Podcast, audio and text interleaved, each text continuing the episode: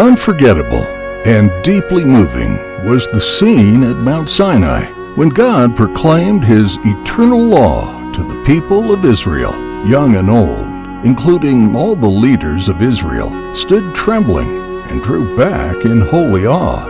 Never before, and never since, has God spoken like he did at Mount Sinai.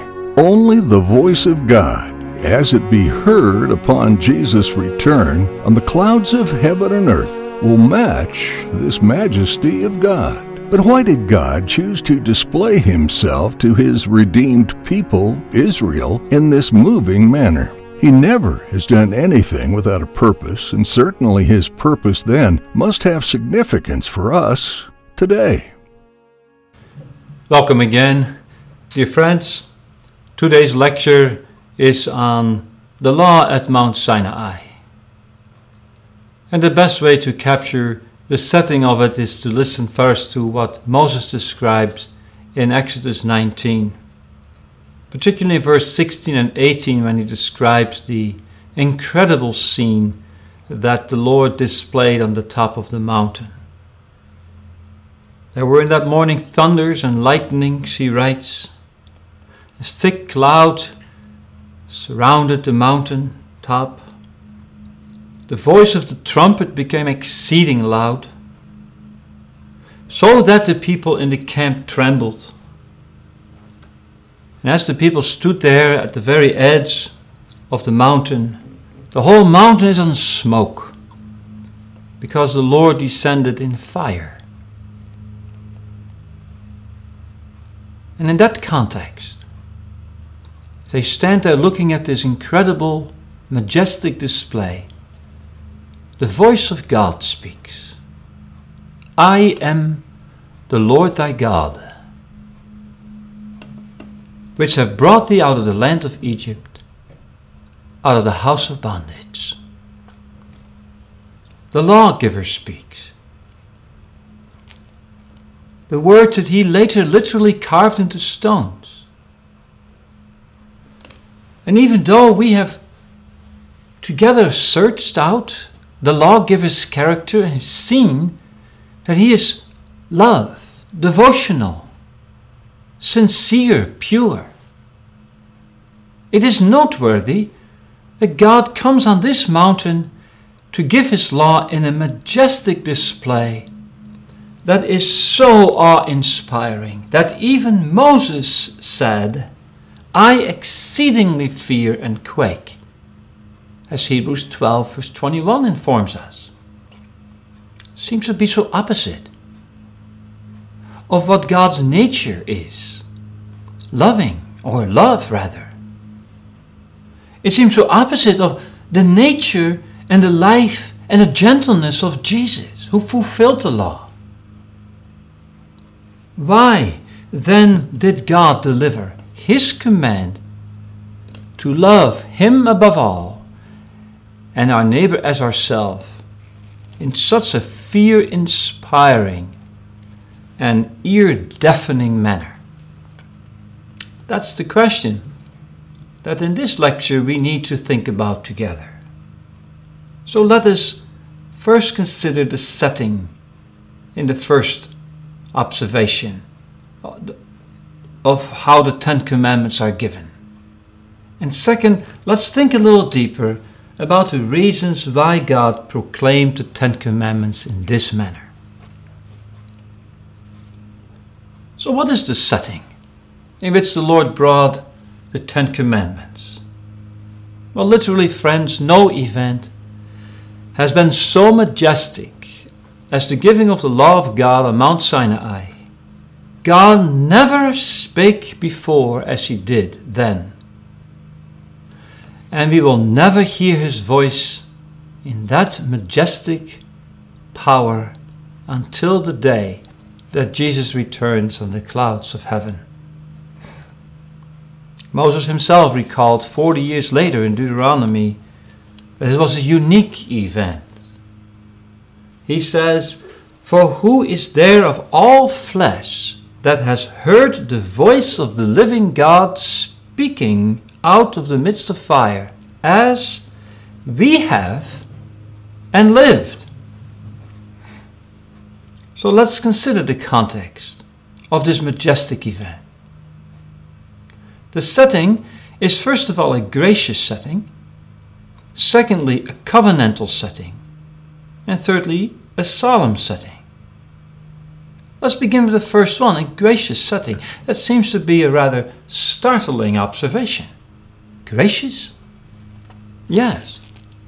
The Ten Commandments are framed in the context of grace. Exodus 20 is preceded by Exodus 1 through 19. And in those chapters, we have the history of God's gracious redemption of Israel out of the land of Egypt.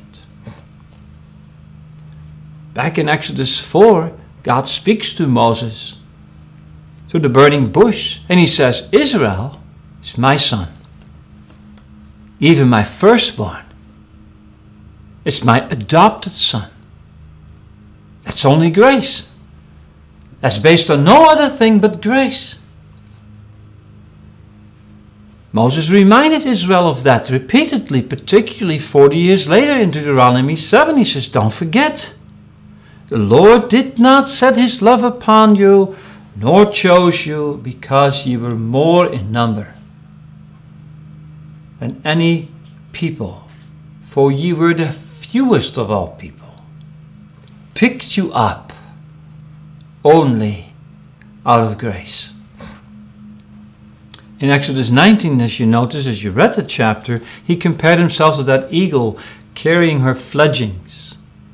So God says, You have seen how I bear you as an eagle's wings and brought you unto myself. It was a graciousness. I brought you unto myself. It was important, therefore, that Israel would never forget this gracious setting. And therefore, God begins the Ten Commandments with this beautiful preamble. The introduction speaks about His omnipotent grace whereby He delivered them. I am the Lord thy God that brought you out of the land of Egypt, out of the house of bondage. Now, that's not only important for Israel to hear, that's important for us to hear today, who have been saved by God's delivering grace from our spiritual bondage. Also, we are to remember it was grace and grace alone, as John Newton so beautifully captured in his well known song, Amazing Grace, that saved a wretch like me. So, friends, for us, it is extremely important when we look at the Ten Commandments that we never divorce them from this gracious setting. The Ten Commandments are not a restatement of the covenant of works. It is not like God spoke to Adam and Eve, do this and you shall live. No. God says, it's because you live and because I redeemed you, therefore keep my commandments so that the relationship, the life we have together, may flourish, may deepen, may endure as well. So, secondly, it was a covenantal setting. All what the Lord has done with Israel was covenantal. Exodus 2 ends with the words when God hears the Israelites groaning in the Egyptian bondage. And then it says, And God remembered his covenant with Abraham, with Isaac, and with Jacob. And God looked upon the children of Israel, and God had respect unto them. Later on, Moses recalls this again in Deuteronomy 7 8. After all that took place in Egypt, he says it was because, quote, he would keep the oath which he had sworn unto your fathers. Therefore, God brought you out of Egypt. Covenantal setting. A covenant is a special and a personal relationship in which two parties bind themselves together with promises vows to one another. Think of your marriage covenant. Each party makes obviously the solemn promise and accepts the responsibilities and the conditions that belong to the relationship or to the covenant. God has always dealt with mankind in a covenantal way. In Adam and Eve, as we've seen, it was the covenant of works. Based on their obedience, would the relationship flourish and deepen. So is God's relationship with Israel based on a covenantal grace relationship. When God in Exodus 19, verse 5 and 6, approached Israel, notice that he seeks their consent to the covenant which he already initiated with them. Listen to these words. Now, therefore, if you will obey my voice indeed and keep my covenant, then ye shall be a peculiar treasure unto me above all the people. For all the earth is mine Ye shall be unto me a kingdom of priests and a holy nation. And all the people readily respond, All that the Lord has spoken, we shall do. They meant it sincerely until three days later when they realized how this holy God is so far removed from them. There's something very unique about this covenant, this grace covenant between God and his people Israel. It's unequal. So, holy God is in covenant with an unholy people. That's the riches of the gospel. The people felt instantly how impossible this relationship is. It's not on equal footing. They felt this. In Exodus 20, verse 18, we read, Seeing the thunder and the lightning, and hearing the noise of the trumpet, they stood back and they trembled exceedingly and asked Moses the Lord would no more speak with them, but with him instead. Immediately, God answered this and revealed to Moses the first elementary revelation of the tabernacle in a very crude altar that Moses was commanded to make. Now, the third thing about the covenant it is one sided.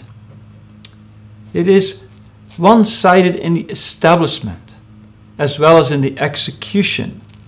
God initiated the covenant. God sovereignly defines the rules of the relationship in this covenant. God proves to be the faithful party in this covenant. Israel's history is a continued story of spiritual adultery and unfaithfulness. But God never broke his covenant with Israel, so one sided. And so the third thing about this covenant, it's grace based instead of works based. That doesn't mean that God doesn't require obedience, of course, but the obedience of us is not the basis of the covenant. God promised on His own grace to be their covenant God forever, even till today.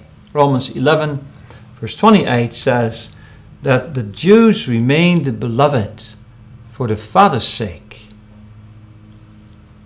So, friends, to wrap this up, let us keep in mind that when we look at Exodus 19 and 20, Lord did not initiate his covenant relationship with Israel. He only formally confirmed it or enshrined it in the Ten Commandments.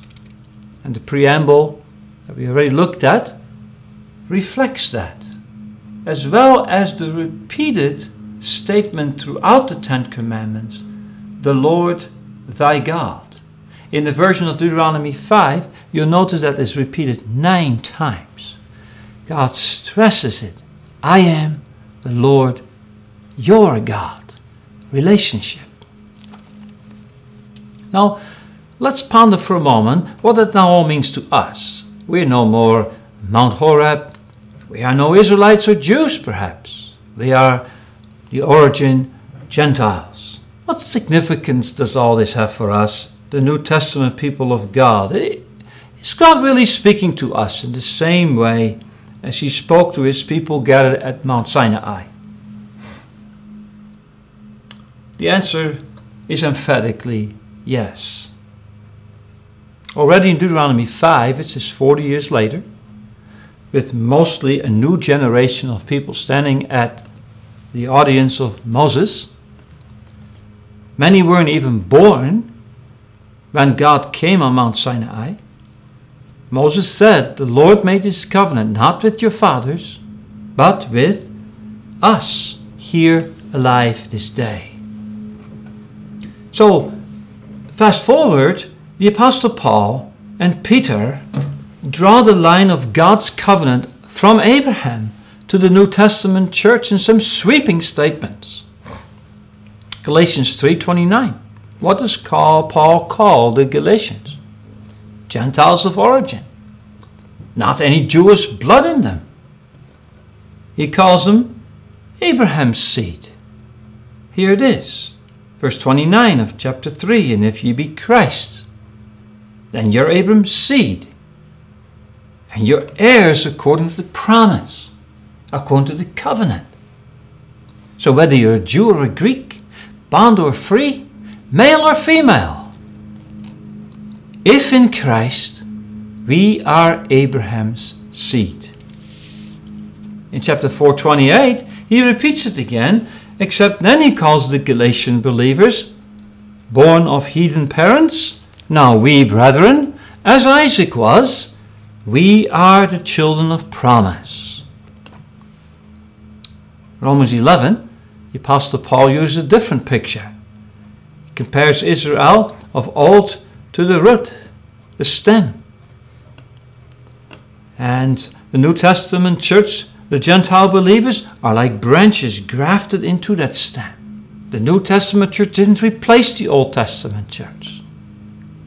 The New Testament church is the expansion of the Old Testament church, as God predicted in many prophecies, even Psalms in the Old Testament already. And all this is all in line with what the Apostle Peter preached on the day of Pentecost filled and moved by the Holy Spirit. Peter takes the line of the Old Testament prophets and he extends it forward to the worldwide church today in these words For the promise is unto you, standing in front of him, and to your children, perhaps many of them standing there too, and unto all that are far off, to whom they have to still go to preach even as many as the Lord our God shall call. And you notice he draws the line from Abraham onward to the New Testament church. Therefore, friends, within the New Testament church, the same Jehovah God is at work that was at work in the Old Testament church, gathering his elect.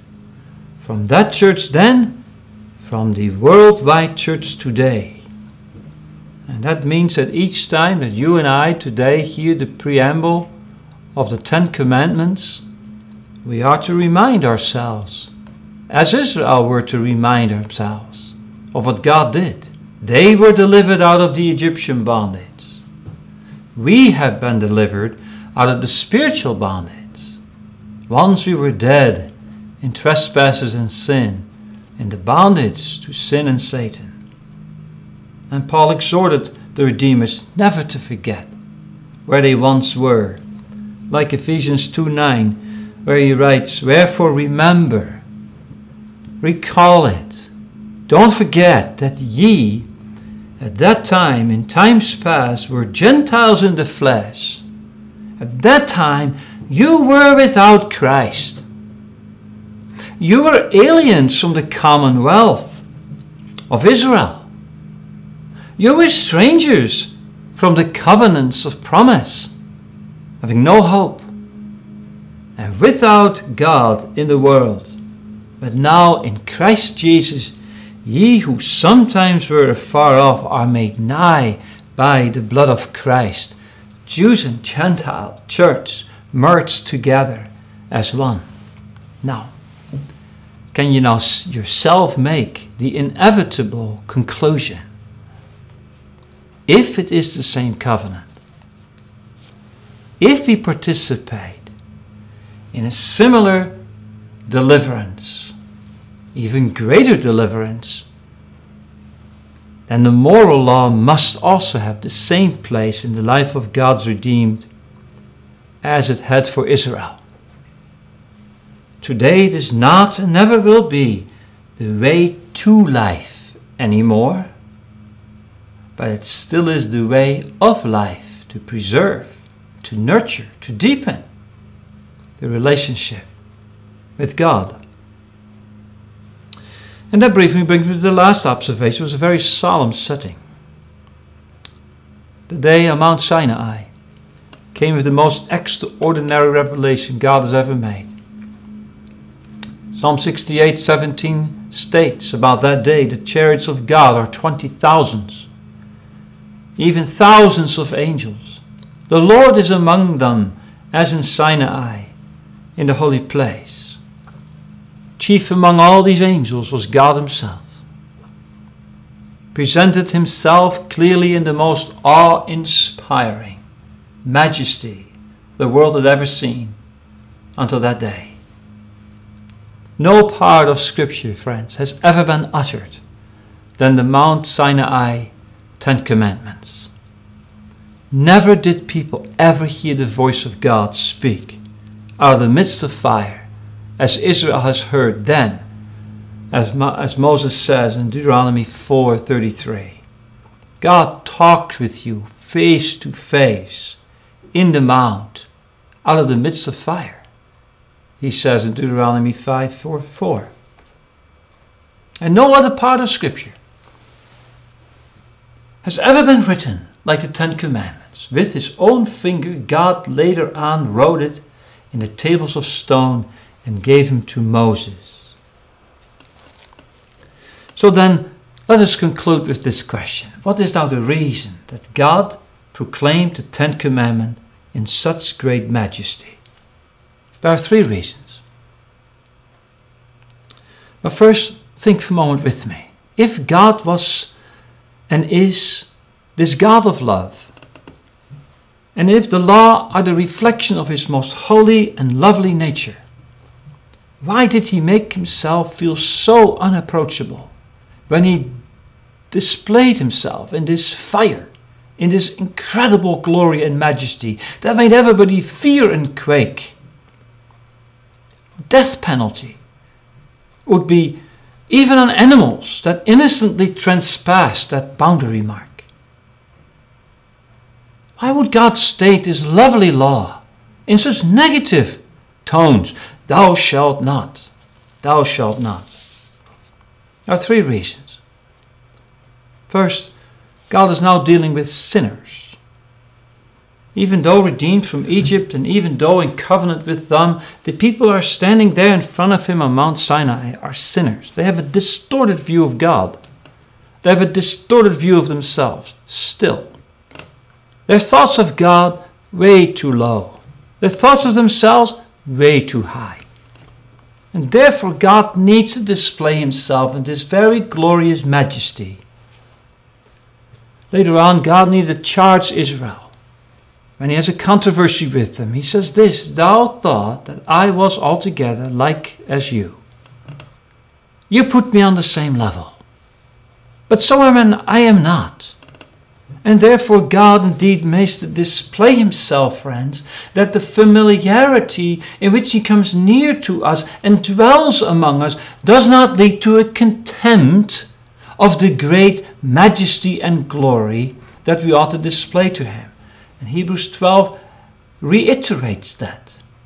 God is a consuming fire. Let us therefore come before Him with reverence and godly fear. Therefore, Jesus teaches us in the disciples' prayer. First petition Our Father, which art in heaven. The distance, the closeness. Our Father. So, the second reason that God is so majestic in this address is that he are, is addressing his people in a very dangerous, tempting, broken world. Many forces are standing around Israel here that are seeking to destroy the beauty of their spiritual merits. And therefore, God needed to expound the law in such a forceful manner, just like a parent speaking to a young child who has no idea about the dangers around him, who doesn't see it, what is so dangerous. And so, as a parent, we say, now don't go across that fence. Don't go through that gate. Don't go with strangers. Don't accept their gifts. Now, that is not negative, but that is forceful because of the condition of the child. And so, God also, as a caring parent, phrases the Ten Commandments in that manner. And the third reason for this impressive presentation of God's high standard is, as we already saw, to use the law as a schoolmaster to bring them to Jesus Christ. Instantly, the people seeing this and hearing God speak feel this is, this, this is not safe. Uh, to listen and to speak and to be near to God.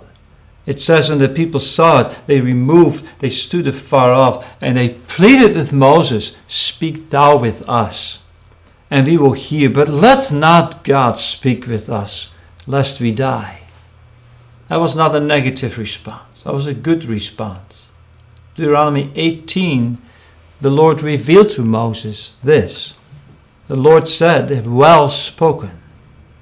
That which they have spoken back then at Mount Sinai and he promises them to raise up a prophet from among their brethren like unto them. And we see Jesus Christ later, approachable, gentle, not lifting up his voice loudly, scaring them, luring them, drawing them. You see, that's what they felt the need for. And that's why God also in this presentation displayed himself in that majesty to make them feel the need for the mediator. Friends, having come now to the foot of the Mount Sinai, it's time for us to begin to listen to the Ten Commandments, one after the other. And in the series of lectures that are coming now, I hope to take you to each of the commandments in one lecture, to look, to listen, to ponder what is the will of Jehovah so that the relationship between him and his people will remain beautiful, glorious, lovely, close, satisfying, enjoyable.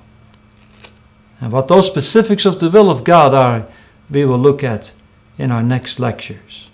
So may God bless all we have learned so far and multiplied manifold. Thank you. We hope your understanding and appreciation for God's law has been deepened by what we have considered in this lecture. Join Pastor Arnold Vergunst next time as we further explore God's glory as revealed in His law. The next subject will be the First Commandment.